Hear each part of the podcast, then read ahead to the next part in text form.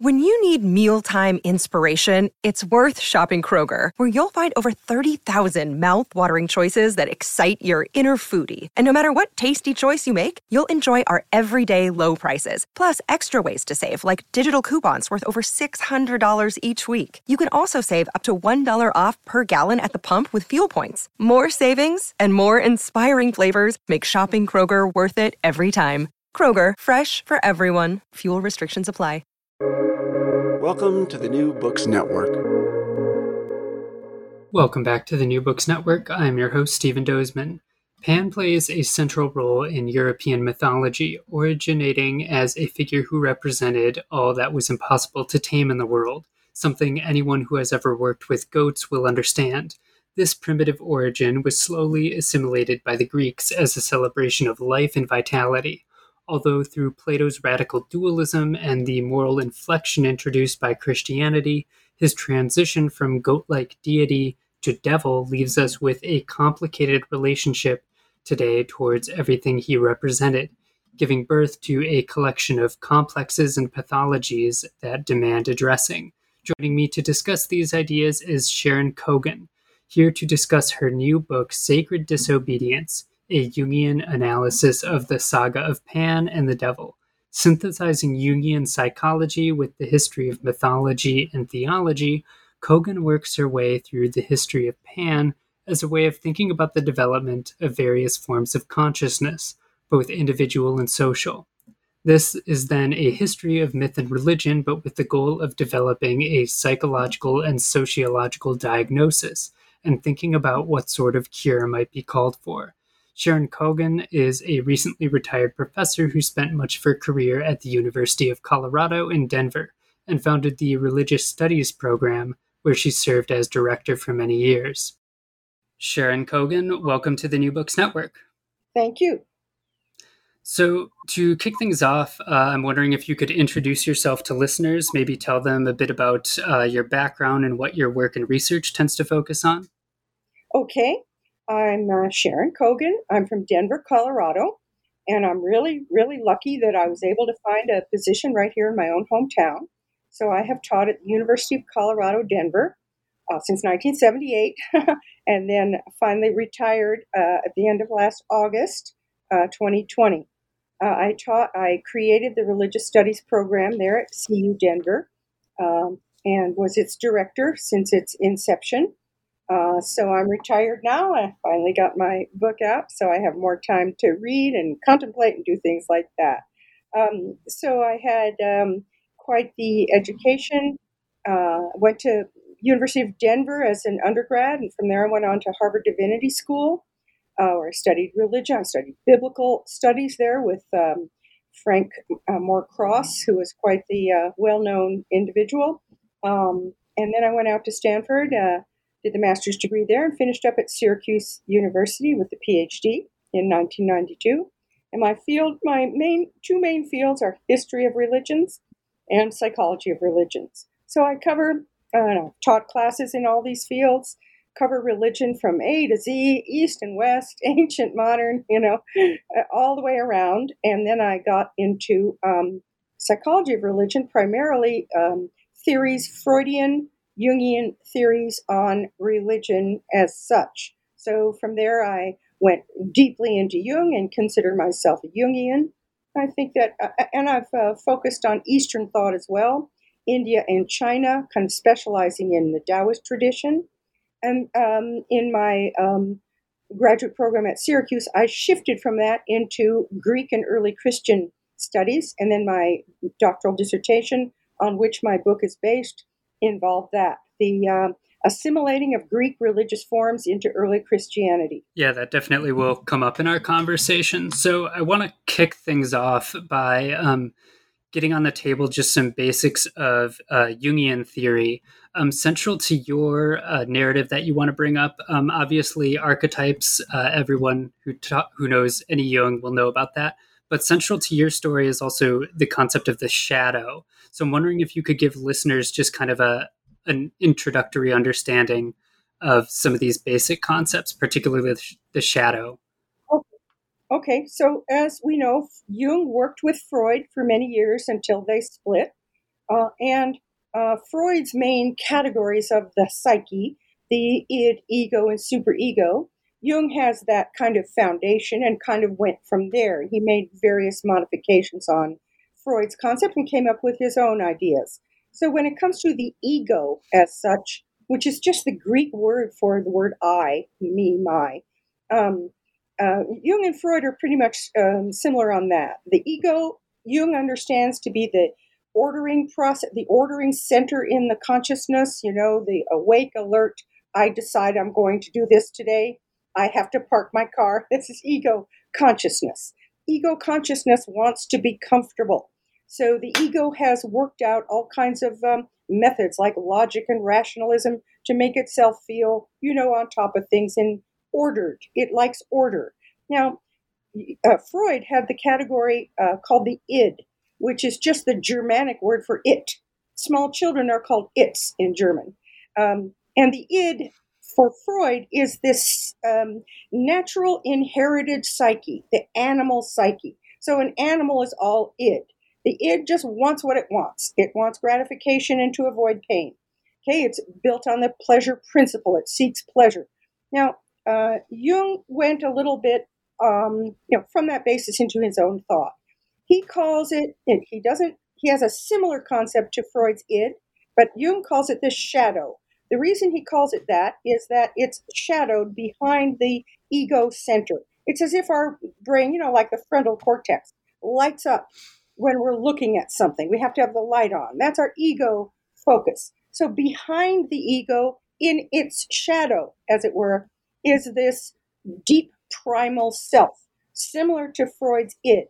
But Jung thinks of the shadow, um, he uses the word the inferior self he doesn't mean a value judgment by that, but rather more like the way biologists use that term for an inferior muscle that lies behind a prominent muscle, you see?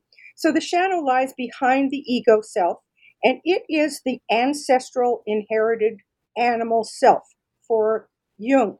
Um, now, Freud and Jung, uh, where they greatly differ on this um, status of the id or shadow, is how it's to be treated.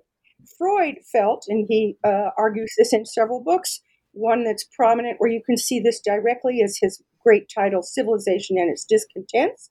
Freud argues that the id must be absolutely severely, you know, controlled and repressed if we're going to live in civilization at all. Civilization entails the repression of the id. If we didn't repress the id, we'd all be savages and kill and rape each other and so on. Now, Jung thinks differently. The shadow is the inborn primal self, the animal self, the bestial. It contains all of our drives, our um, instinct drives, our drive for survival, for food, shelter, sexuality, etc. But Jung thinks it's a very, very dangerous thing to try to repress, well, anything in the psyche, and especially the shadow. The shadow can be called the dark side of the self, in that it is you know, savage, uncivilized, bestial. Um, but Jung's concept is that everything in the psyche needs to be, his word is embraced, needs to be incorporated into the psyche to produce what he calls a whole consciousness. So he uh, does a lot of work with words, and a word is coming out of a symbolic structure. Words always have a profound meaning, uh, and mm, many words and symbols, Jung works with symbols quite a lot. Symbols are multivalent, meaning they have many, many meanings, and some of them can never be um, put into words. Uh, so the um, shadow for, uh, so Jung uses this word whole and wholeness, and he notices that it's etymologically related to the words health, healthy, holy.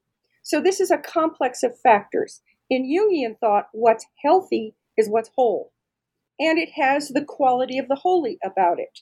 Okay? So his goal as a psychologist is to bring his client to wholeness, which would be health. So to be whole, one has to, then we have to combine the opposites. So he works on a mm, system he gets out of uh, Latin alchemy with this wonderful term called enantiodromia, which is the interaction of opposites.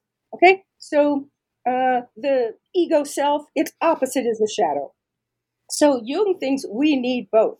We need to be animal, to be savage. We need outlets for that in society so that we can embrace and affirm and love our shadow self. Uh, and that, that's, you know, the opposite of the ego. So that would create a whole consciousness. A person on the Freudian line who would be, you know, really well socialized and suppressed of the id would not be healthy in the Jungian model. Anything that's one sided will not be healthy because it isn't whole. Okay, so we need to embrace the savage within us, have mechanisms in society for that to you know be expressed, such as sports, such as my favorite, my religion, rock and roll music. okay, we need to be savage. We need to rage in the cage. Now, he doesn't mean by that that we throw out civilization, as Freud thought. If you unleash the id, you're going to, you know, civilization will collapse. Jung thinks just the opposite. You need a healthy shadow to be incorporated.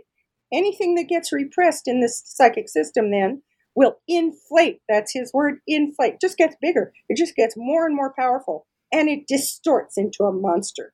A real good example is uh, what I argue about in my book um, with uh, the theme of sexuality. So let's take the Catholic Church, the great uh, dominant uh, force in society for a thousand, couple thousand years. Of course, in the Middle Ages, it was like the only game in town, as it were.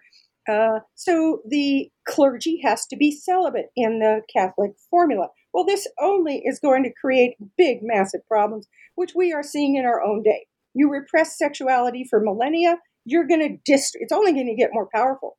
So these priests who are molesting young children and so on, they have a powerful, like compulsion. Their sexuality is ill. It's sick because it's been suppressed. It's all inflated and distorted. All right. Yeah. Um, yeah, I think that's a good intro. Yeah. Um, so I want to talk a bit about um, your book. You've got this particular method where you uh, mix the Jungian psychology that you've been telling us a bit about, but you mix it also with a kind of particular sort of history, what you call trajectory analysis. And uh, I think you're borrowing from a couple other historians there, but then you're doing this kind of uh, psychological trajectory. Can you kind of talk a bit about that and how that method uh, informs or sets up the story you want to tell? Okay, sure. Um, I want to add one quick thing to my last answer about the shadow. Um, also, in Jungian thought, we always have two levels uh, op- operating the individual psyche and what Jung calls the collective. So he's the one who came up with this famous hypothesis of the collective unconscious. Uh, when we have conscious and unconscious together, we'll just call it consciousness. So in Jungian thought, consciousness is held collectively. We don't mean just on the part of humans, but really on the part of all life and even beyond that, all particles. Jung is, you know, there are many areas in which modern quantum science kind of dovetails with Jungian thought. So if electrons are conscious in some way. Boy, that's exciting. That's an amazing universe we have. So when I talked about the shadow being repressed, Jung thinks it's being repressed in the collective psyche. Okay? And then um, in my research, uh, at a certain point, I came upon this really wonderful book by uh, the scholars uh, Robinson and Koester uh, called Trajectories Through Early Christianity. And they uh, put forward an argument, then I utilized them in my uh, work, uh, that um, we in the Western world in scholarship have inherited the grand Aristotelian structures, um, you know, which involve a kind of absolute steady state, um, you know, stable kind of universe. Uh, so we talk in history um, studies, for instance, in terms of set um, stable categories or unchanging categories, such as the Sitz im Leben, such as the context, such as the framework, and so on. And we have these discrete categories we refer to in early Christianity, you know, well, proto orthodoxy, Gnosticism, the various Christian groups that um, debated with each other. Well, uh, uh, Koester and Robinson think and put forward in their text that um, these methodologies, which are pervasive throughout Western scholarship, do not fully, you know, accurately mm, represent uh, historical movements which are fluid in nature. You can't, you know, if we went back in a time machine, wouldn't we like to do that? And found an early Christian he might tell us, well, he's a proto Orthodox, but he's also Gnostic, and he's also this and also that. so, uh, Koester and Robinson want to loosen up these categories of scholarship and replace these steady state absolute categories with fluid, uh, movable, mm, uh, what's my word? Um, process, a kind of process theology and a process of methodology. So instead of finding discrete units and categories, they're going to find a stream, a flow of ideas, a flow of uh, religious beliefs and expressions, and so on. So they're going to, instead of trying to detail what Gnosticism was, for instance, they will talk about a trajectory that's Gnostic, that kind of moved through the stream of early Christianity, got incorporated, got moved off to the edge. Eventually, Gnosticism died out. So um, I have a uh, wonderful area near my house here within walking distance where there's a stream. So I kind of framed that, uh, you know, as a metaphor for the history of Christianity. Here's where, you know, the church was born with all the froth coming down the waterfall and so on. And then there's backwater, you know, and then there are tide pools, and there's pools you can find that circle and circle, almost in the way, using it as a metaphor, that uh, debates in the church circled round and round and round. And sometimes a stream, a portion of the stream will kind of veer off and go into the earth, you know, nothingness. It didn't proceed. Well, those are movements, thinking metaphorically, in early Christianity that kind of never uh, survived, such as Gnosticism. Uh, so I really enjoyed that model. They're going to chart um, the directionality of the flow. They're going to chart uh, currents within the flow uh, rather than you know discrete absolute units. Well, I found that to be a beautiful um, model, and uh, I present my book as a contribution to that kind of uh, methodology. And then I just took it a step further. Of course, Koester and Robinson are talking about history studies in early Christianity, and I'm introducing from the Jungian point of view a different category that is consciousness and so on psychology. So mm, Jung, though I said my word was dovetails, Jung, their their fluid methodology dovetails really well with the Jungian thought, which also imagines kind of a fluid model. Jung would go all the way to the ocean, the biggest uh, body of water, and he talks about the archetypes. These are like bundles of energy and potentialities in the collective psyche that will bubble up you know, autonomously. You you can't go decide what archetype you want to have manifest in your life. It happens autonomously and unconsciously. And he uses this analogy rather in the way that the waves of the ocean, you know, spew up the life of the ocean, uh, sometimes dead, onto the shore. A starfish, the kelp, etc.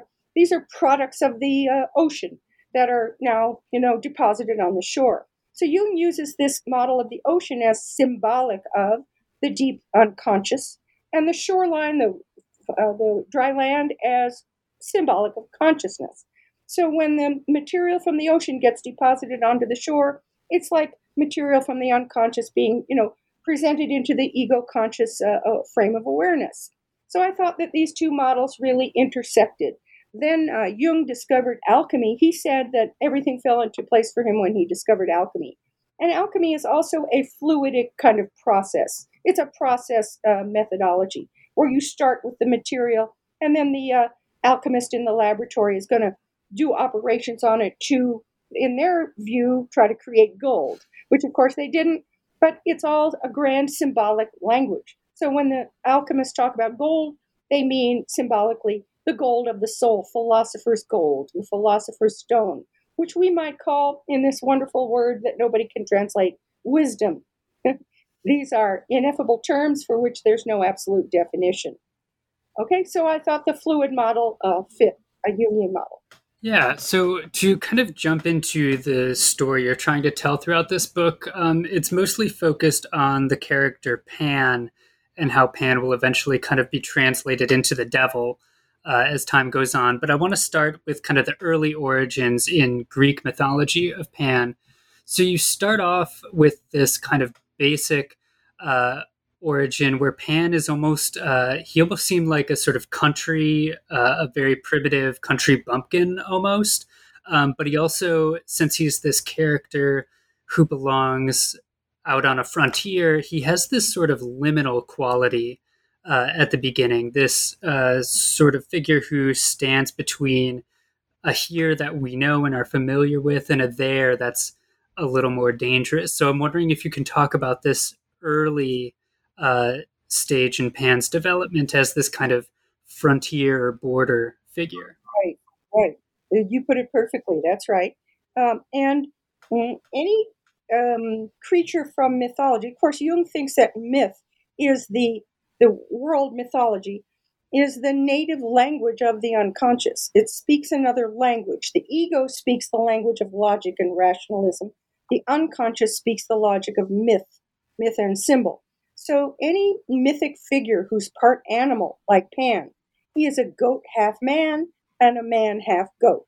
Uh, any uh, divine figure or mythic figure that combines the animal within his presentation is a you know giveaway that is a shadow figure because the shadow within us is the animal, the inner beast. Okay, so Pan is already symbolic of the shadow's territory. In fact, Jung talks about the shadow as the resident in the unconscious, the guardian of the unconscious. Isn't it interesting? And how many stories have you heard, you know, in myth, myth and fairy tales where there's a dragon that guards a uh, treasure chest? I always wondered, well, how'd that dragon get there? How'd the dragon get the treasure and so on?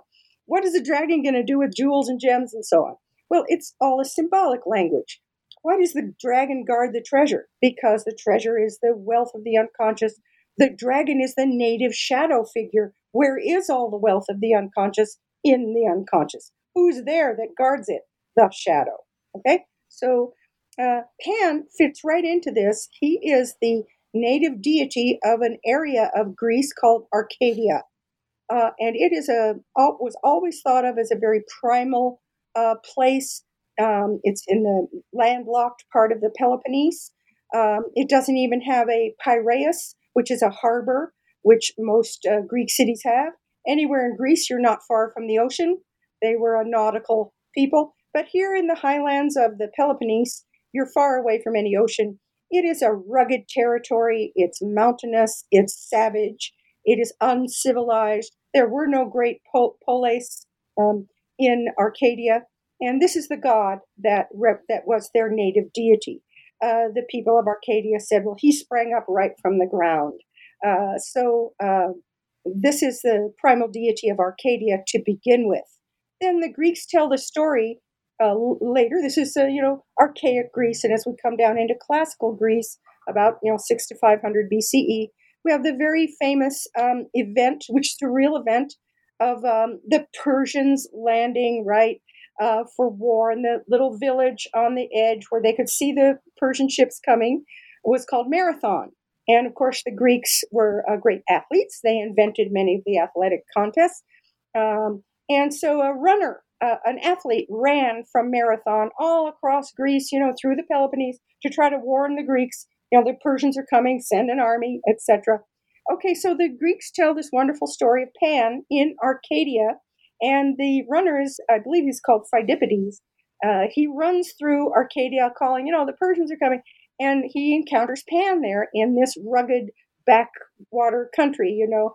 Um, and uh, he, Pan encounters him and says, gee, gee, I, I wonder why the Athenians don't ever, you know, give me any honors. Don't they know that I'm a deity, you know?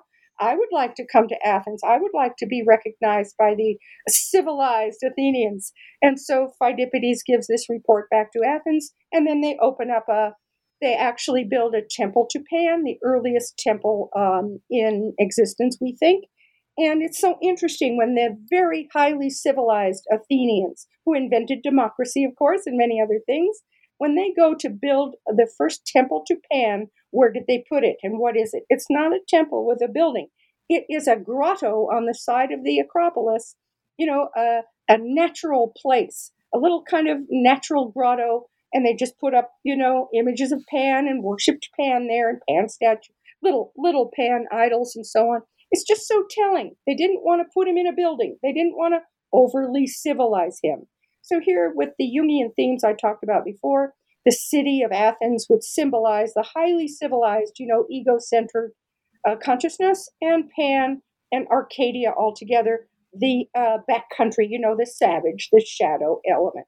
So Athens is incorporating the shadow element in that action, which is just what Jung wants. We've got to incorporate, embrace, and love the shadow. Yeah, jumping right off of that, um, as time goes on and you've been kind of starting this transition for us already, but Pan starts to be accommodated or assimilated in or has this sort of more cosmopolitan appropriation as time goes on by uh, what we might say are slightly more developed um, areas. Uh, can you talk about that shift and that transition?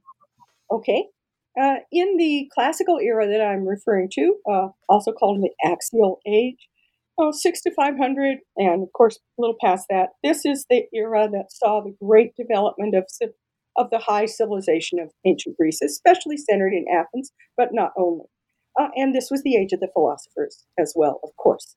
And the philosophers in, inaugurated a grand um, trajectory in Western intellectual history and social history. They invented what we call science, that comes from Greek philosophers. They started a grand debate over the nature of existence and so on.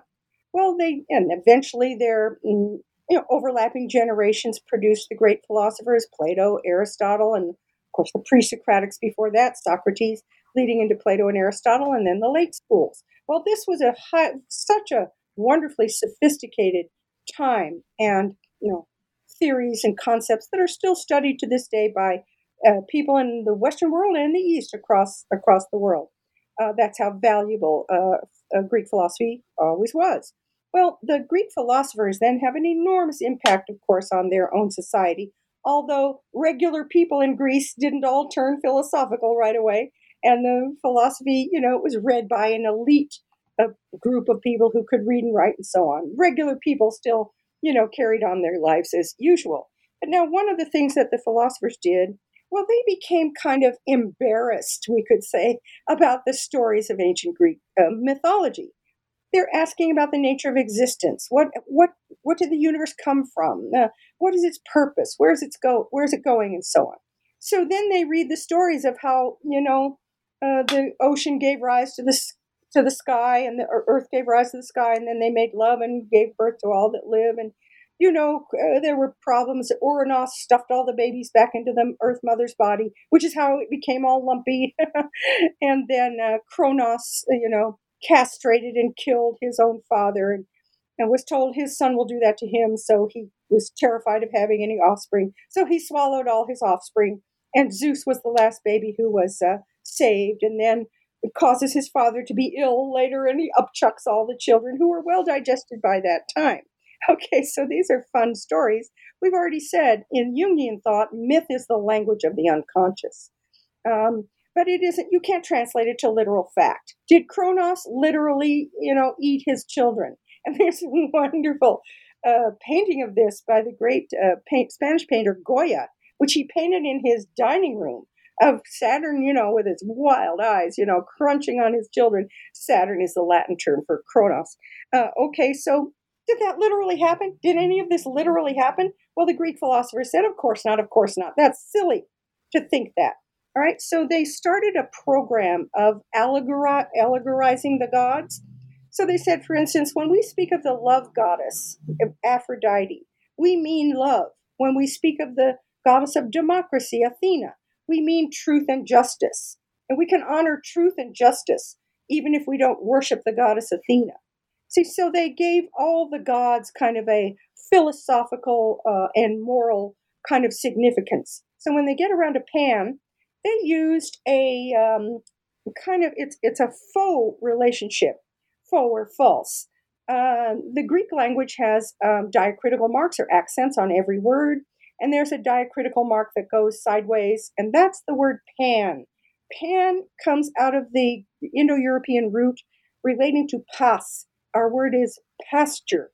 All words relate to this a pan, pone, pasture, pa- pasture, uh, pastoral, uh, even the word food and the P and the F uh, uh, transfer. So this is this is natural for the goat god. The goat god, you know, rules over the flocks. Uh, we went right past there a, a few minutes ago. That Pan represents a border area between the civilized world and the wild. His uh, natural world, Arcadia, is wild. But the sheep and the goats are pastured, you know, in pastures, and we certainly aren't in the absolute wild where wild animals traverse, such as the lynx and the lion and the bear and so on, all of whom are native to Arcadia. So um, the goats, you know, the pasture doesn't want the wild animals to prey upon the sheep and goats. Uh, but the goats themselves, I learned, since we're also urban in our world today, we've lost this sensibility of the difference between the sheep and the goats. The sheep are obedient. And that's my theme in my book, Sacred Disobedience. The sheep follow along a leader, but the goats are much more, and here's one of my uh, technical terms, ornery. It comes from the word horn. I just love it that my two two of my technical terms for my uh, book here are the words ornery and horny, both of which come from the term horn. Uh, okay, from the animal. Well, the goats are disobedient. They won't follow the leader. They are very, very tough. They can get out into the wild. They can survive on almost anything. They can eat tin cans and not be affected, you know. Uh, so the goats have a different kind of a quality that represents the wild aspect in human life. Uh, but they're on the border of the wild. You see, they're more wild than the sheep, but they're certainly not wild like the uh, lion and, and bear and so on. Uh, so in the so the word pan has a diacritical mark that uh, you know comes from this root of pasture, pasture, and pastor, and so on. But then there's another Greek word that's a homonym that has a circular uh, uh, half circle uh, accent over the a of pan. It's like a homonym, like we would say the word story and story. Tell me a story, but that's completely separate from I'm my office is on the second story of that building. Yet it's the very same word completely different meanings. One has nothing to do with the other. Uh, so pan and pan with a different diacritical mark are uh, homonyms. But this second word pan with this half circle um, accent mark means in Greek all, everything, all. So we get our words from that Pan American, Pan Hellenic, um, etc. Okay, so it indicates all. Well, the Greeks you know, in the philosophical age, when they were kind of assigning different modalities and qualities to the gods, they, they used this uh, homonym. They said, Pan, aha, he stands for all. All of what? All of the physical world, which the Greeks called physis, where we get our word physics, uh, which translates to nature. He stands for all of nature.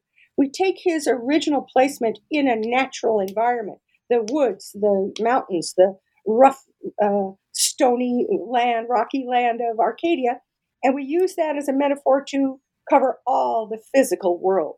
Well, this is going to then have a very um, unfortunate history from that point on, especially after what how the physical world comes to be viewed on the part of some philosophers.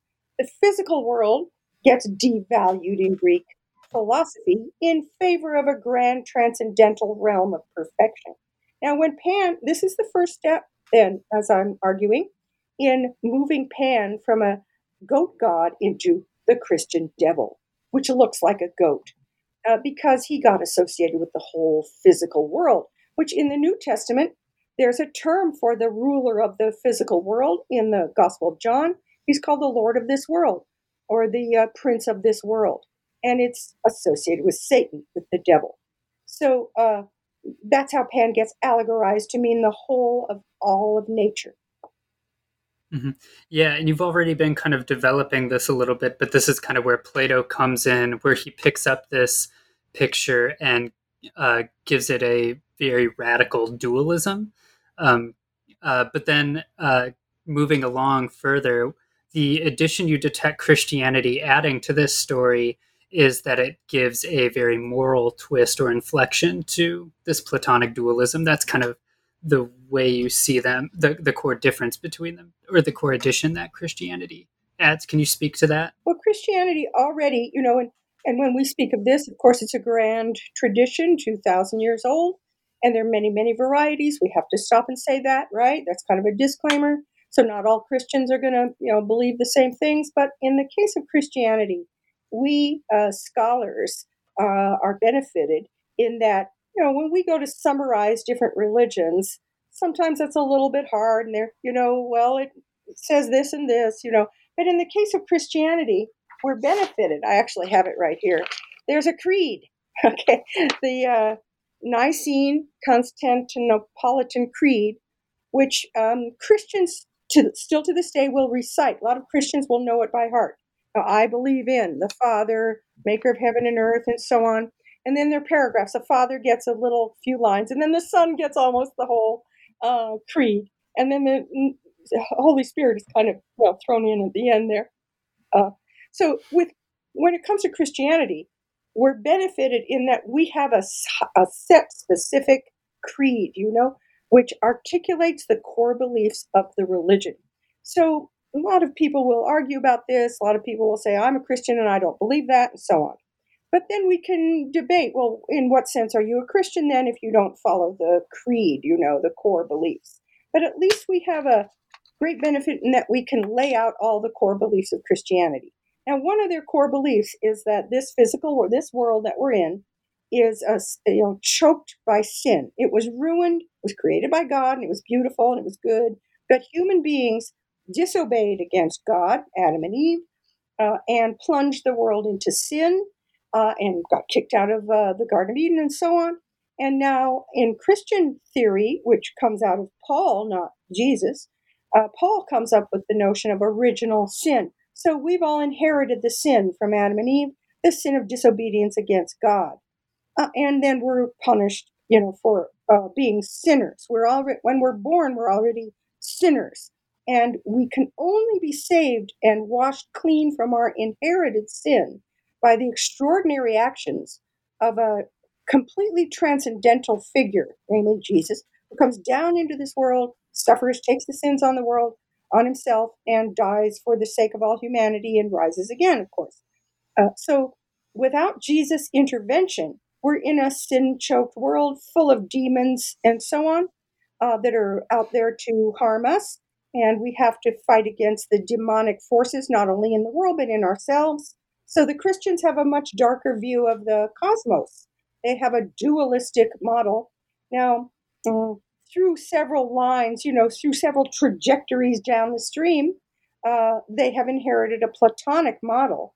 Because I don't know if you could say all, nearly all, or all of the early church fathers who invented, who created the church theology, were Platonist philosophers of some stripe or another, nearly to the last man.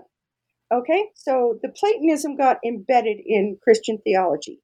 Christian theology will have different uh, terms for it than Plato.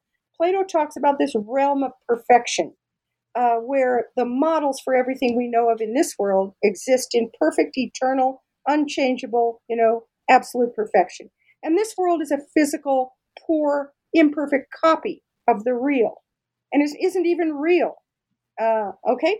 Uh, now, the term for this realm of forms in Christianity, in intervening, we have the Middle Platonists who called the realm of forms the mind of God. So they take that step to make it into theology.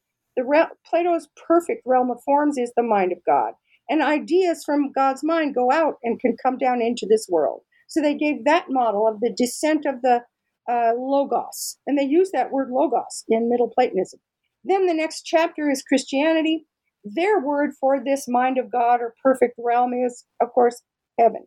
And Christians will understand that their true home is heaven.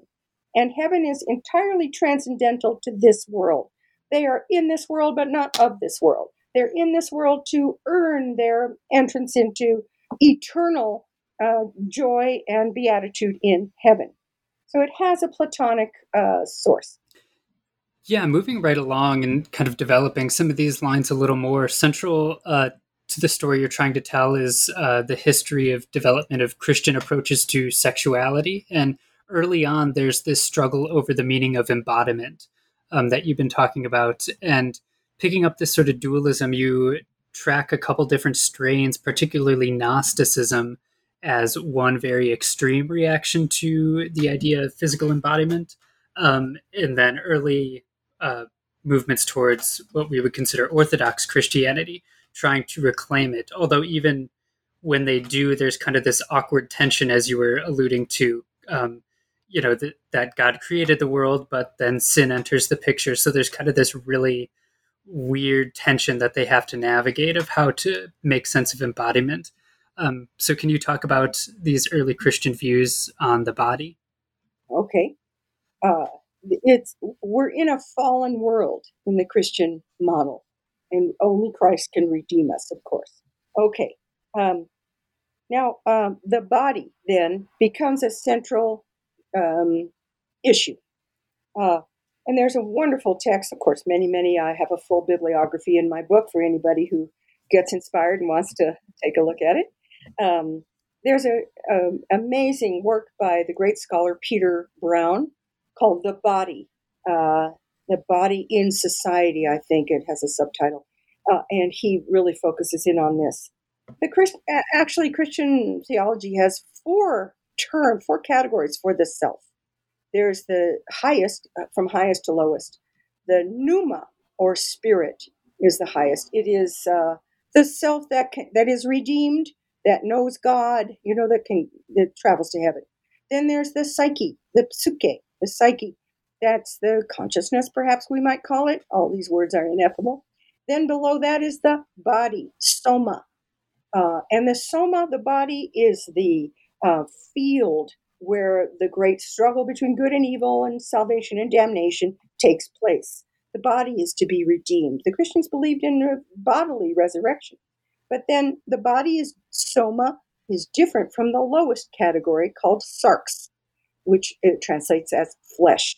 So it's not our flesh that's going to be redeemed in, um, you know, the uh, the resurrection. Um, it's our body. It's our uh, spirit, especially. So the the flesh is then in Christianity this category, and again, Paul is the one who highlights it and really begins, I, I would say, this trajectory. When we read Jesus on his own, and uh, this is a big debate as to what did Jesus actually say and teach. Um, and there's a wonderful um, uh, set of, uh, well, field of study on this uh, issue called Jesus Scholarship. Uh, it's a, a, burgeoning field. It's a very exciting, pretty new field in scholarship. Um, and uh, a number of texts and participants have participated in what we call the Jesus Seminar. They started meeting in the 1980s. The greatest recognized scholars, New Testament and Christian scholars in the world, that is, you know, scholarship not um, from a faith position. Uh, they came together in an ongoing seminar uh, and uh, tried to determine using the various criteria that they lay out, what they think Jesus actually said and did. And that is separate from the religion that was made uh, of him. Uh, we say that the Christian religion is profoundly Christocentric, but Jesus himself was not Christocentric. By that we mean everything in Christianity hinges on Jesus, but not his life. It is his death and resurrection that is the core of the religion. Uh, what he did when he was alive certainly is important and valuable, but it doesn't become the basis of theology and doctrines. Okay, so um, the scholars of the Jesus Seminar, um, we they think that well they have determined. I'll just send people to the Jesus Seminar uh, website, and they have a, a series of books. One of them is really terrific. Have it right here. The Five Gospels, a new translation uh, the great scholar Robert Funk uh, started this seminar. Uh, the five Gospels, because they think Thomas, a gospel that wasn't canonized, has a lot of authentic Jesus material in it and should be, you know, in the collection of the Gospels. We don't understand why Thomas did not get canonized, but John did. John has hardly any of what we call the Jesus material. So these scholars of the Jesus Seminar have have you know come up with a theory that something like 80% of what's attributed to Jesus in the New Testament, he probably never said. And the 20% that he did say, these scholars think, you can all go to them to see their arguments, um, is in the parables. Jesus spoke in parable. He always spoke in a parable and never spoke without a parable. It's said of him a couple of times. That means his whole teaching was paradoxical. Parables are unusual paradoxical teachings and statements there, there aren't even teachings, they're strange statements. You know, um, he says, for instance, The kingdom of heaven is like. This is Jesus' category all the time. He's not talking about himself. He's not stuck on himself. He's certainly not talking about his eventual death during his life. What is he talking about? He's talking about the kingdom of heaven.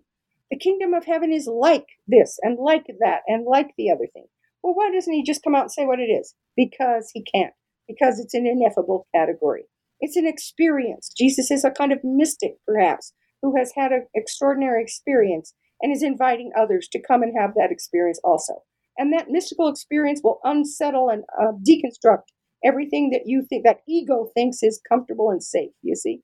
He says that the kingdom breaks in like a thief in the night.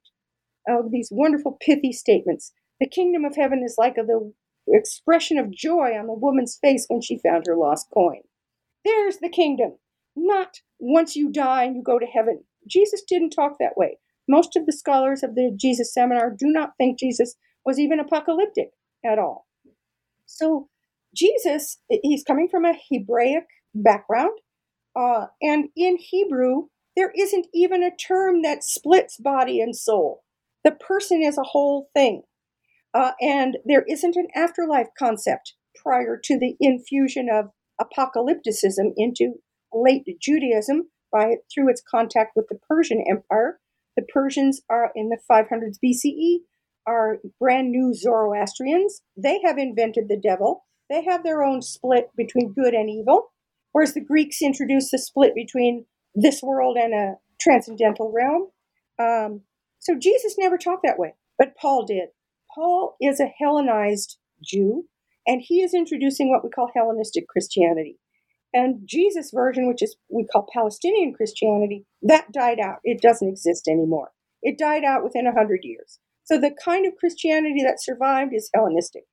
And this is what um, absorbed all the Platonist influence and so on, uh, and uh, made a stark difference between the realm we came from and what we're trying to get back to, heaven, and the place we're stuck for now, which is kind of a prison where we've got to just do our best to overcome the body, overcome and deny the drives of the body. See, here's our psychological word repress.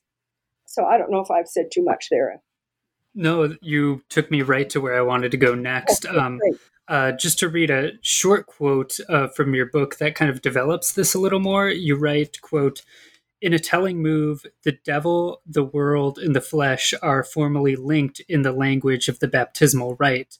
To renounce these factors of life in the Jungian language is to repress them.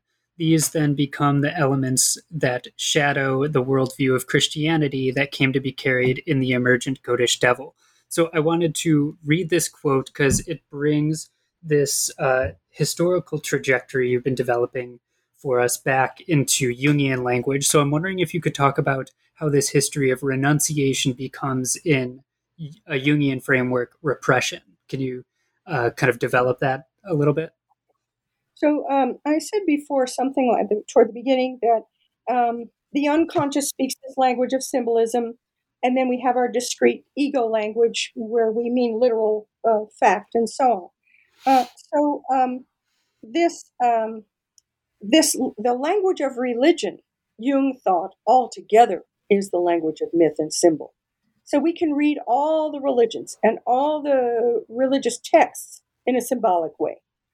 Whereas in the West, the religious texts are read as literal. Okay, so typically, uh, they, they have rendered the mythic into the literal. They have taken the language of the unconscious and forced it to be the language of ego consciousness, fact, and uh, rational categories. So, for instance, when we say, you know, Jesus died and rose from the dead on the third day and sits at the hand of power and promises uh, eternal life to all those who follow him and to all those who drink his blood and eat his flesh, which is awfully strange. and that has a whole history that I go into in the book.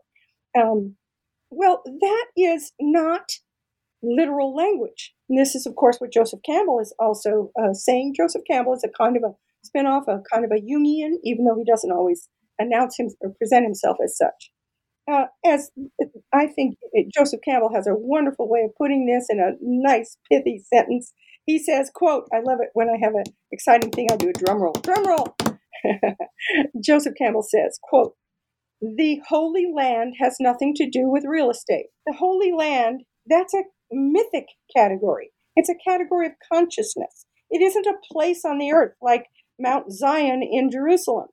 If you say that's the holy place and that's the holy temple, then you invite all kinds of trouble. You know, then people want to grab it, and they, have. The history of Temple Mount in Jerusalem can be taken as a history of religion, you know. Uh, so people fight over it, kill and die over it. What if it isn't literal? Would you kill and die over, uh, you know, the difference between Plato and Aristotle? Plato says our senses lie to us. the truth is beyond what our senses can pick up. Aristotle says, Are you kidding? I'm paraphrasing. of course, our senses give us uh, accurate information about the world. Now, are we going to kill and die over that? You know, well, in the field of religion, people have. Because in the West, people have, you know, and the purveyors and um, creators of theology have taken the theological statements and in the uh, holy texts and made them into literal fact. Now, you have to, you know, drink his blood and eat his flesh if you're going to be saved. Okay, but in the Jungian language, all of this is symbolic. All of this indicates mythic truths in the consciousness, not literal truths in the physical world. So we can read all the religions as speaking this wonderful primal language of myth. And we can find wealth and wisdom, you know, through all of the expressions of all the religions, as long as we don't insist it's literal fact. Um, I was just uh, asking about the translation from um, uh, into repression from. Oh, right, right. Let me Jungian pick up repression. Okay, okay. Yes, thank you. I'm sorry. so when we mm, read in the baptismal mm, ritual, uh, and there are prayers for this, right? The baptism then becomes the universal Christian rite of transforming the person who was born as a sinner, having inherited the sin from Adam and Eve. Uh, the baptism washes them clean and takes away the sin. So if one isn't baptized, one will not end up in heaven. Everyone who isn't baptized in a Christian in some Christian church will be going to hell. Uh, so here's an absolute that you know renders literal something that's really mythic. If we take these uh, ideas as mythic as psychological statements, by psychological I mean statements of consciousness or expressions of consciousness. So I found that in the baptismal formulae uh, of a Christian church, various Christian churches, is a formula uh, that links together these three factors: the triumvirate, the the world, the devil, the flesh. In the baptismal rite, the new, brand new Christian is supposed to formally renounce the world, the devil, and the flesh together. That I don't want in my life. I am dead to the flesh, dead to the world, and alive in Christ. And then when the, the, the baptism was supposed to be originally an immersion in flowing waters. So they would do it in a river. And, you're, and the person doing the baptizing will hold the person under the water for a good period of time while they're saying all the prayers. And it's supposed to be like a death. You're supposed to drown in the water, drown to the old self and the primal sinful self. And when you come up from the waters again, you are renewed, you are reborn. Now you are a Christian. You take the name of the Savior into your own identity. Okay, so you're born again. All right, so all of this you know, even Jesus was asked this in the New Testament. I think is it Thomas who asks him, doubting Thomas asks him, Well, how can I be reborn? I'm a grown man. How can I get back into the body of my own mother and be reborn again? And Jesus kind of laughs at him, says, I don't mean this literally. You can't be reborn literally. We mean it as a symbolic form. So here's where Jungian psychology comes in, the psychological framework, which we're calling, you know, can stand for the category of consciousness. So when we renounce anything, as uh, a Christian, new brand new Christian is asked to renounce the world, the devil, and the flesh. This translates, so there's always a mythic language for something and a literal language for something in Jungian thought. There's a there's the ego's language, and then there's the mythic language, and there's the psychological term and the literal term. So, for instance, Jung's method of moving to wholeness, which would be health, he calls it individuation the path of individuation. Well, that's the psychological term. The mythical term for that is what's called the hero's journey. So, hero's journey is the same thing as individuation, and it's given as a story. All of us are on the path of individuation if we choose to be, so all of us are authoring our heroic journey through life. So, that's the psychological and the mythic term. So, the mythic term here is renounce. I hereby renounce the world, the, the flesh, and the devil. The psychological uh, equivalent for that is repress. I hereby repress the world, the flesh, and the devil. Now, most people, well, it, this was a big debate who should get baptized and when in the ancient church. And in the modern day, it has kind of devolved into infant baptism. This is because the infant mortality rate was so enormously high in through most of the world, through most parts eras in history. So you got to eh, baptize them as soon as possible because they might die, uh, and they wouldn't be cleansed of sin. Uh, so, but uh, many groups used to use adult baptism, which I think this is why the Baptists got their name, the American Baptists, because they feature adult baptism, where you're completely immersed in the water and you, you know, renounce your old life and are reborn in Christ. So, a tiny baby who's, you know, a newborn can't renounce the world, the flesh, and the devil, can they? so, it's done on their behalf by all the adults. But there's still a formula I hereby repress the flesh in my life. I hereby repress the world. I don't want to be in this world. I want to be where I belong in heaven. You see? So it translates to a psychological dynamic of repression, which I am targeting. Whenever anything gets repressed, it just inflates, it gets much more powerful, it distorts into monstrous forms, and that's what Pan, that's what happened to Pan. He's a gamboling goat god who's holy and healthy, and to be embraced and honored and worshiped. And he becomes devalued, denied, debased, repressed, and he comes out all inflated, like bigger, more powerful, and distorted into what we call the devil. Yeah, moving right along, um, you've set us up for the conversation you have later in the book on religious fundamentalism. And you view it um, not as just an attempt, a direct attempt, as it will often try and uh, claim or self describe as this return to fundamentals, but as a sort of rejection of modernity. Um, but more crucially, you also see it uh, in Jungian terms as a sort of return of the repressed. So I'm wondering if you can talk about your understanding of fundamentalism here. Okay, uh, and this this might take me off a little a little bit.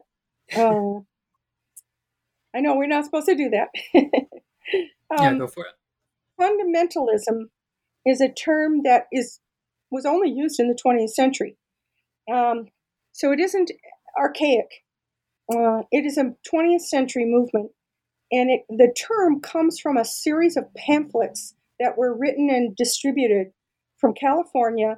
Uh, I, I, guess they were written in Tennessee. I've got a okay. So the Bible Belt produced the, these um, anonymous um, pamphlets, kind of like what you would get on the door as you come home one day.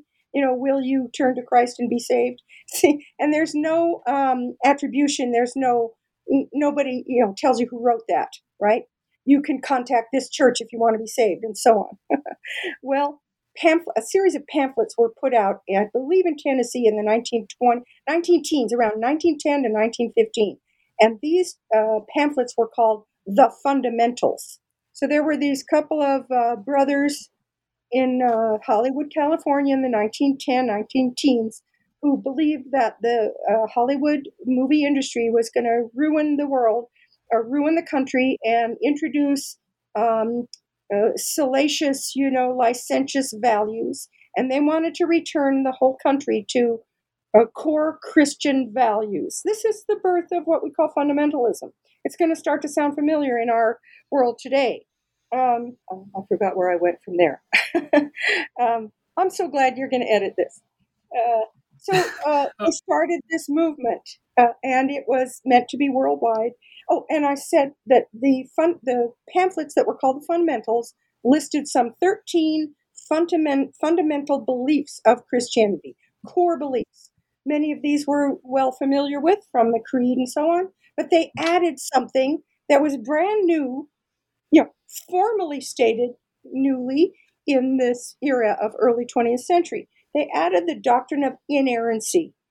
which is not ancient at all. The ancient church fathers talked about the Bible.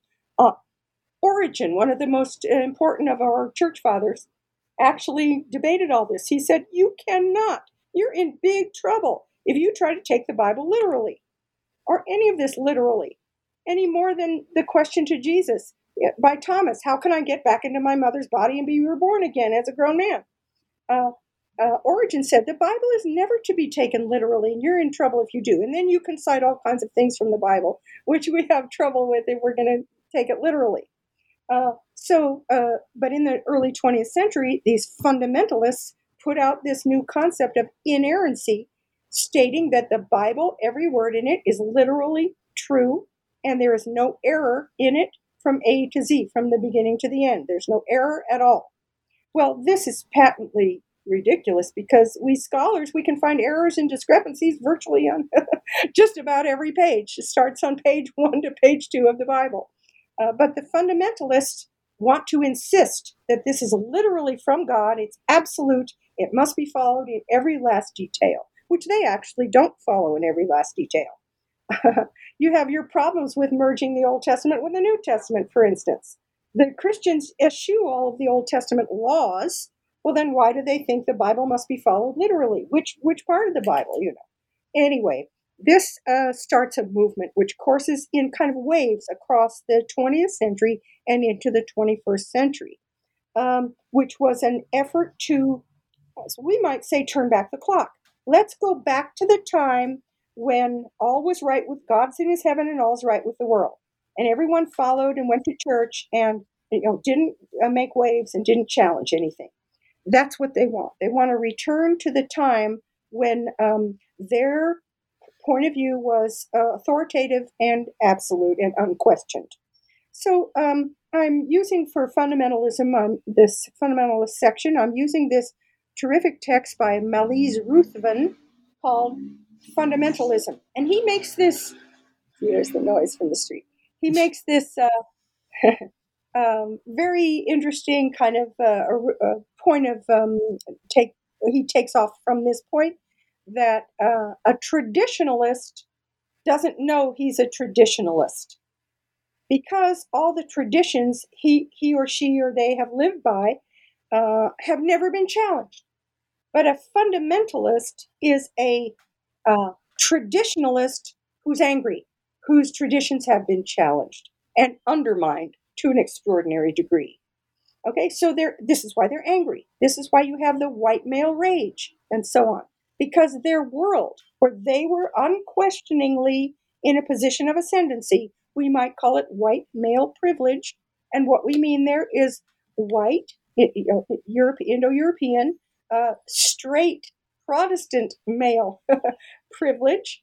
They they have been. I, I imagine it as a grand edifice, you know, an enormous edifice, and white Protestant straight white males have been sitting pretty in their you know throne in their position of privilege for millennia in the Western world, and it never was challenged until certain challenges began to eat away, crumble away at the foundations of their edifice. Uh, the uh, first enormous challenge was the Protestant Reformation, where they challenged, you know, the papacy. Okay, and but the papacy survived, Catholicism survived, and new forms of being Christian all emerged. But then the worst uh, onslaught from the fundamentalist point of view against their comfortable uh, position of privilege came in what we call the Enlightenment era in the 18th century in Europe, where the, the light of the Enlightenment era is called rationalism. The attempt to apply rationalism and reason to everything under the sun, and as I say, why limit it to that, began to profoundly undermine religion altogether. So the Protestant Reformation in the 16th and 16th century first undermined the Catholic Church and ways of being Christian.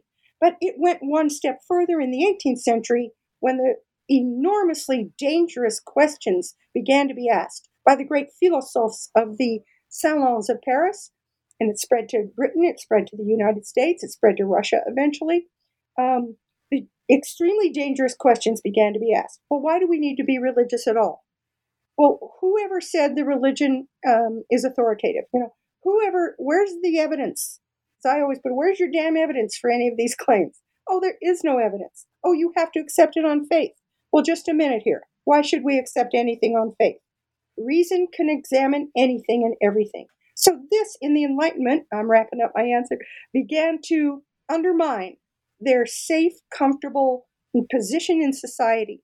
And it was undermined, undermined by a series of waves, you see, uh, until it came into the explicit open, you know, with Hollywood making movies with featuring wanton sexuality and so on, which had been severely repressed, as I'm arguing, for 2,000 years at least.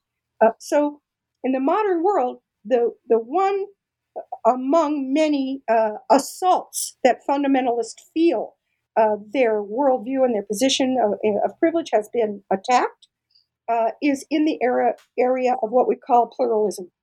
The Christian worldview, really, it's true of all the three Western monotheisms, they cannot um, open up to religious pluralism.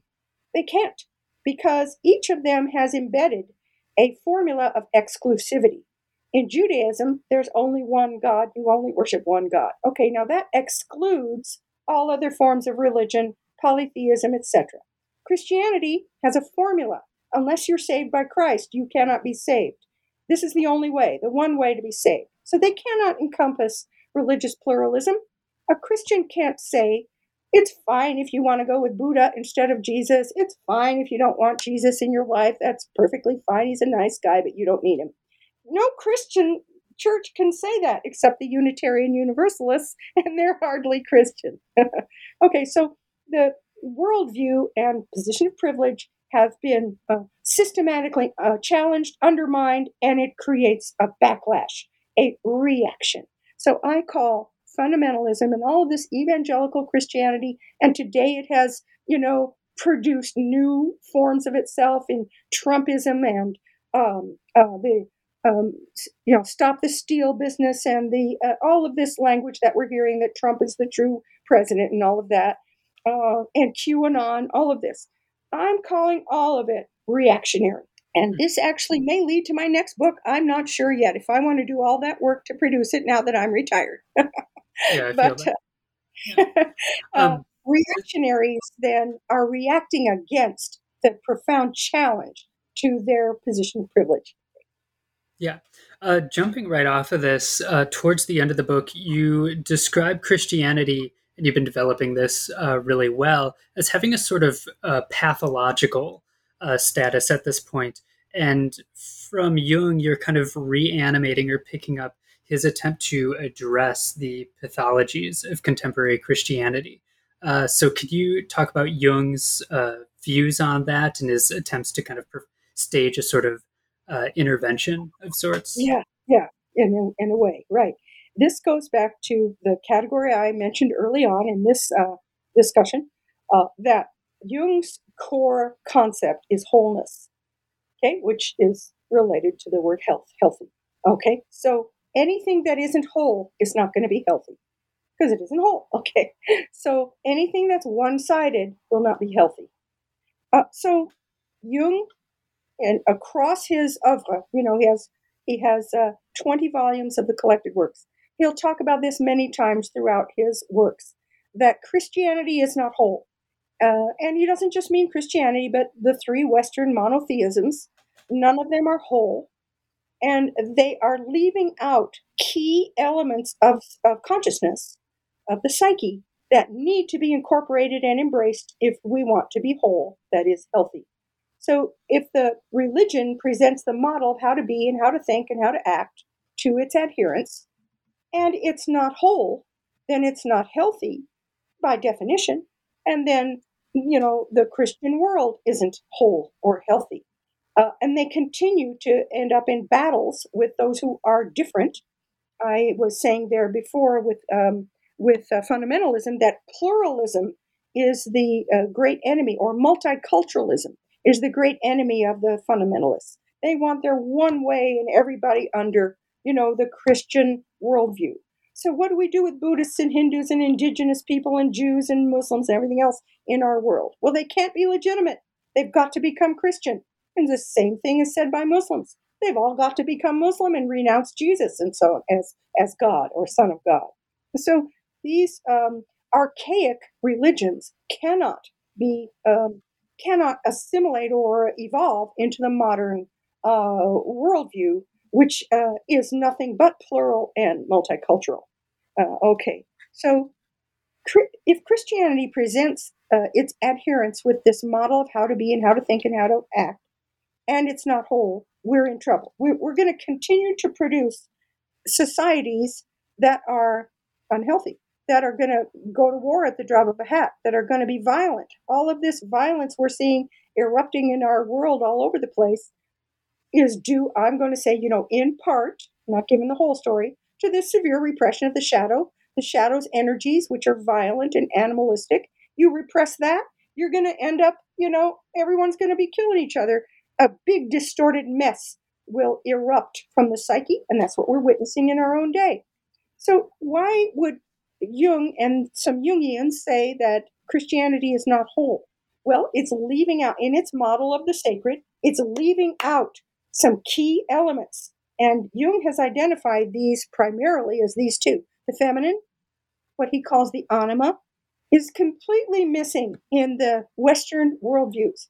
There is no place for a goddess anymore. The ancient Jews had a goddess. She's called Asherah. She's in the Hebrew Bible, right and left. And we can read in the Hebrew Bible how the um, Asherah religion was purposely suppressed in ancient Judaism. So when Judaism became monotheistic, it's one male God. Now, you can argue all you want that God isn't male or female, but in the text, he is very definitely male. He's called a father. He's a father with a son in New, New Testament and so on. So the anima, now in Christianity, then, there's only one female figure left in the religious framework. That's Mary. And she's only accepted by the uh, Catholics and the Greek Orthodox. And so she's not, she's completely uh, rejected in Protestantism. Uh, okay. And even in Catholicism and Eastern Orthodoxy, she's not a goddess. She's been reduced from goddess to human. And then she's a not a whole figure. She's supposed to be an eternal virgin. So there's no sexuality in her, the model of Mary. Uh, there's no emotion. Uh, there's a sadness, of course, but there's no, it's not a whole picture. It's a flattened, unnatural picture of an eternal virgin. That's the only kind of female we can accept. and then the Protestants throw her out.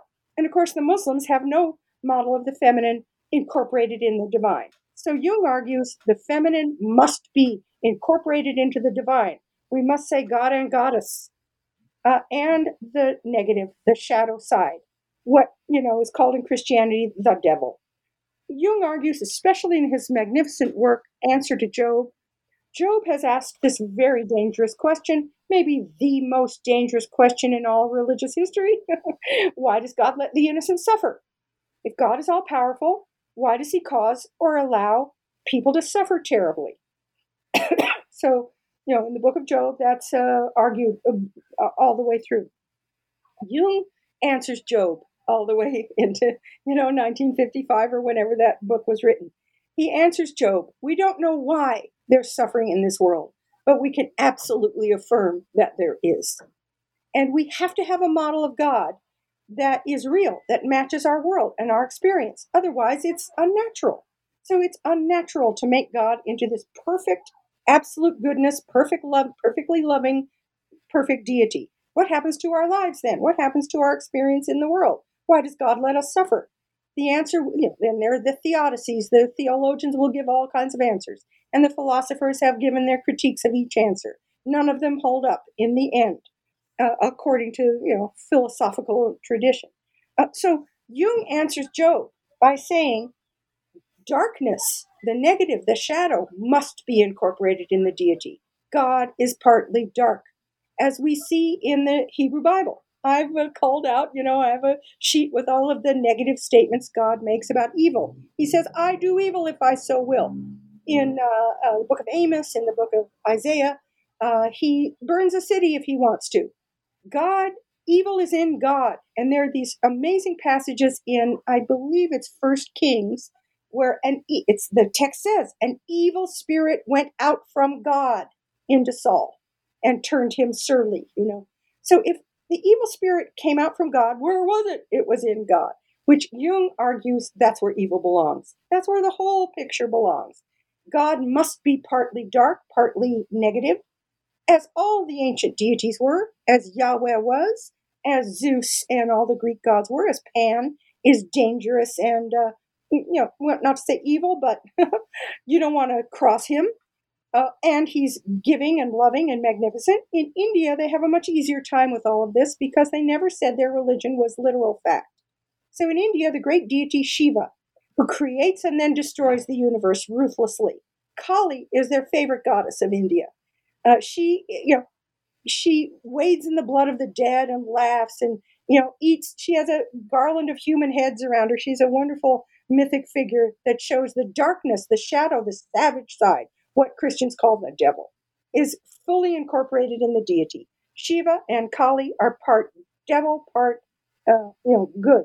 That's we have a mixed model of deity. That's the only thing that makes sense. So Jung argues that Christianity is ill or unhealthy because it's one sided, because it denies, that is, represses the feminine and the negative, the shadow in particular.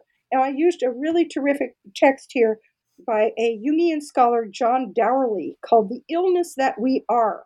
And I think this text is amazing. He's the one who argues this, he calls it Christopathology, that our whole Western world is ill, is sick with an ill, a disease uh, you know, the disease of perfectionism that uh, Jung argues about. Perfectionism sets up an unhealthy, unreachable ideal so that we always all fall short. And Dourley uses this term Christopathology and theopathology. He says if you go all the way with the Christian religion, live your life as a Christian, fine, fine, you have all these wonderful benefits, but it's a sickness, a disease, because it denies, that is, represses, elements in the psyche that are real. Everything in the psyche needs to come to expression and be embraced to create a condition of wholeness. You can never get there in Christianity because you have to renounce the world that is repressed, the devil, the dark side, the shadow, and the flesh, making us, you know, sick in our sexuality. We have a disease. I say we're choking on a diseased sexuality in our world. The 1960s started to open this up, you know, from the 1920s and the Roaring 20s and so on the 60s, you know, revolution went to mainstream, sexual revolution, and so on. Uh, but it just shows the level of repression that was underneath. And then in, by the 80s, we get the AIDS uh, um, scourge and all of this, showing the disease quality that sexuality had always held in Western consciousness ever since Plato, you know, the forebears of Christianity, repressed it thoroughly. So that it's a diseased, inflated, uh, disturbed, distorted phenomenon. Yeah, bringing us right up to the end of the book, you talk about a possible reanimation of Pan, a sort of attempt to bring uh, Pan back into our sense of ourselves and how we ought to behave and live our lives. So I'm wondering if you could maybe talk a bit about that, if you see like any ways that's being uh, explored or carried out, or what that might look like. Yeah, and this is how I end the book. Um, I my original title was Pan Spirit Rising, as if the spirit of Pan would rise up out of our consciousness, out of our hearts, and so on. But it wouldn't be, you know, the devil. My final chapter is called Sympathy for the Devil. Okay, I have uh, applied this um, this dynamic that I got from um, al- the Western Latin alchemy tradition to my book um, the way that the opposites interact in enantiodromia, the interaction of opposites, is sometimes uh, laid out in these um, stages in alchemy. Everything starts out in unio mystica, mystical union of all with all. This would correlate in the biblical story to the era in the Garden of Eden when Adam and Eve know God directly. There's even an amazing line at Genesis uh, 3 6, I think it is, that uh, no, it, it's in second chapter. Anyway, God walks in the garden in the cool of the day. I think that is in chapter three. God walks in the garden in the like does he snap the the twigs underneath his feet? God is present like directly, you know, in association with humans and all the world is is uh, united in a kind of paradise. That would be unio mystica. But it's unconscious. They're not aware of their condition. Then the next step for the opposites to mm, constellate out is what's called the coincidentia oppositorum in the Latin tradition. The first incidence of opposition breaks the unity. And this is in the biblical story when Adam and Eve eat of the tree. What, what fruit is it? It's really interesting. They eat of the tree of the knowledge, not just knowledge, the knowledge of good and evil, uh, the knowledge of differentiation, of distinction. And then they know, their eyes are open and they know things. They're coming to consciousness. The first thing they know is, oh, they're naked. Oh my God. And they, they notice difference between the two of them. So the consciousness of differentiation has now been inaugurated. Uh, and, you know, the alchemists argue that the um, evolution of the material, which is, you know, our lives, our consciousness, has to go through these stages. So these are natural stages of unfoldment. If you stayed in unio mystica forever, which is what the animal is in nature, you never differentiate yourself from the other or from anything else. So you have to go through this coincidentia oppositorum, where you notice differences, and then it moves into complexio oppositorum, where you have enmity. Now it's us, them, black, white, gay, straight, male, female, etc. And there's enmity and battling. The way I imagine it also in a person's life. In childhood, we're in unio mystica. The baby is completely mystical in mystical union. It doesn't even know the difference maybe between itself and its mother's body because it wasn't different, you know, until it got born. And through childhood, where the child can merge with the animal so easily, you know, and play. This is unio mystica. And then the first incidence of opposition occurs and maybe in adolescence, where you know you notice the opposite gender. Oh my God, they're weird, they're alien. so I picture the uh, preteen dance, you know, where all the boys are on this side and all the girls are on this side. Now they know they want to get together and dance, but they don't quite know how to do it yet. They're, they're, they're aware of opposition, but don't quite know what to do with it. Then it hardens into us, them, male, female you know, the women's movement and masculine oppression of women, etc. And all these battles between us and them, between the saved and the damned, these are all symbols of complexio oppositorum, which Jung thinks the consciousness can get stuck in for maybe even millennia. And he thinks our culture is stuck in complexio oppositorum. It has to move, if you're going to move to wholeness, to the final stage of conjunctio, the mysterious conjunction of opposites. I actually put, I didn't know if this was going to be visual, so I put Jung's volume 14, the culmination of all of his collected works, uh, which he calls Mysterium, Mysterium Conjunctionis, the mysterious conjunction of opposites, which is the language of mysticism, the language that brings together opposites in a paradox, the screaming silence and the dark flame, and so on, the language of mysticism, in which the opposites have all come to inhere together. You have created the new union and you are aware of it. It's uh, self awareness. You have evolved into a condition of wholeness that would correspond psychologically to health. Now, if Pan, if you have any distorted, inflated, over the top um, creatures loose and still operating like the devil coursing across this world, you don't have wholeness. You're not at conjunctio yet. So I argue that uh, in the end, we are seeing signs of this conjunctionis, of this uh, coming together of the opposites, of a move toward wholeness in our world. Now, it might not be so easy to spot today when I am arguing that the fundamentalists, you know, this there is a whole mm, population of reactionaries. I'm reading them as reacting against, you know, all the challenges to their worldview, as I argued before. So as long as you're reacting or reactionary, against new uh, developments, you, your culture can't move to wholeness. But I'm thinking I could be way wrong on this. That as time unfolds, these um, crazies, you know, these people who attacked the Capitol and so on, people who want to turn the clock back to when everything was fine and white males were, you know, in control of everything. Um, they're not that the future's not going to go that way. You know, I don't think they're going to get their time back. They want to turn the clock back to 1640, not just 1940. um, I think we're going to evolve. You know, this whole culture will evolve. This is the, you know, there's a natural movement toward evolution built into the psyche, as Jung thinks. So I think if you look beyond this reactionaryism that's getting all the attention and they're very loud, very vocal, um, if you look at these more subtle uh, trends and movements, I think we're seeing signs of moving to uh, to the um, conjunctio oppositorum.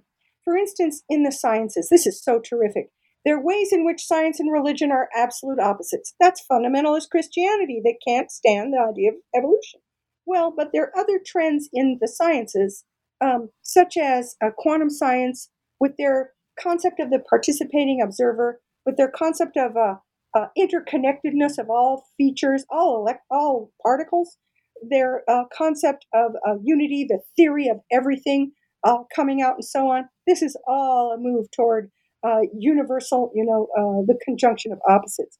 Also, in you know, even smaller things. Well, it's not so small like the United Nations. When all the nations of the world can come together in a whole and try to put forward, you know, norms and ideals that all societies should uh, aspire to. This is a movement toward wholeness.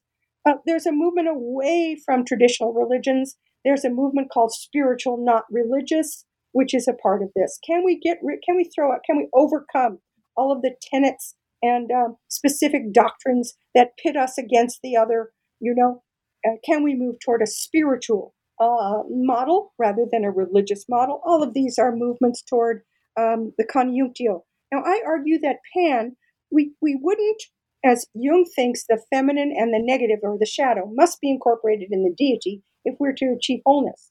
We don't mean the devil because the devil is a distortion, an inflated distortion. What we mean is that we would take, oh, this is symbolic, not literal, take the distorted, ugly, twisted visage of the devil off of Pan.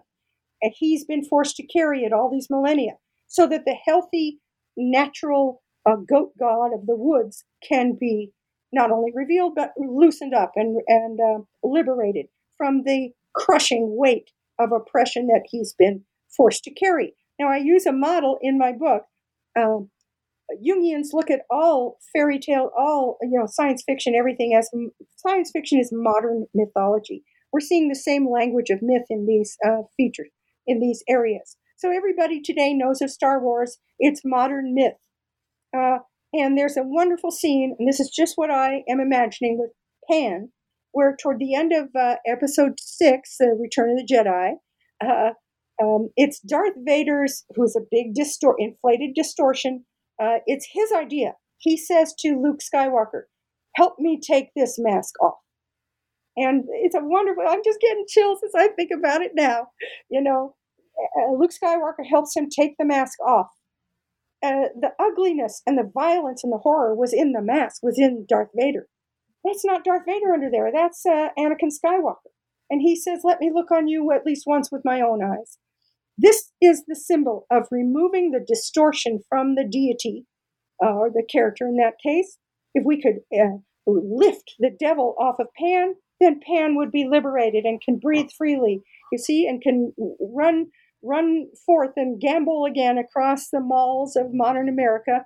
That is to say, from our heart, from our consciousness. And we could uh, once again and reanimate these savage uh, shadow qualities that we have repressed for so long uh, and incorporated as a healthy uh, new model of uh, a holistic spirituality. Yeah, so that uh, brings us to the end of your book. So, as a final question, you alluded to this a bit earlier, but what, if anything, are you working on now? Oh, yes, thank you. Well, you know, I have this whole hypothesis about the reactionaryism uh, that I'm pointing to here, and I think I might, you know, one day uh, lay that all out. Uh, uh, I'm seeing a series of revolutions that completely undermined this safe, uh, comfortable position of privilege that I alluded to and I want to kind of, uh, you know, flesh that out. Um, beyond that, I had another book. I was two other books um, that I was going to do, and I didn't know which one to do. I did the Pan hypothesis here as my dissertation, and finally made it into a book. Uh, but um, earlier than that, I was going to do the Dionysian Christ, which is a similar similar mm, um, argument that Christ Jesus has inherited these much older uh, mystery religions, such as the Dionysian religion, where Dionysus um, uh, dies and is born again, and they eat his flesh and drink his blood, which is wine, and so on. So I want to focus in on the Dionysian Christ. I call Jesus, uh, among other things, uh, an emasculated fertility god. Because he came, this motif, which is an archetype, came out of much, much earlier. It's 7,000 years old by the time Christianity is born the dying and rising God is universal. The Christians don't just own it. But the dying and rising God was always a fertility God. It had to do with sexual, healthy, what we call sacred sexuality. But Jesus and Mary have been denied all, you know, every little bit of humanity, you know, has been squeezed out of them. They're denied all sexuality, anything negative or dark, you see. So we need to reinfuse the religious models. So I have a Dionysian Christ uh, concept I might run one day. And then the other one is a book I was going to do. Maybe I'll live long enough to do it called um, Jesus as Zen Master, colon, uh, loving the enemy and other conundra. So I'm reading Jesus in his actual parables, you know, as much closer to a Zen Buddhist model than anything Christian. And he's purposely giving koans, you know, to people to collapse their logic so that they're flung into the what he calls the kingdom, what Buddhists will call enlightenment. Okay, so yeah, you've got a lot of fun stuff to work there, uh, work with there. So, uh, Sharon Coggan, thank you so much for being with us.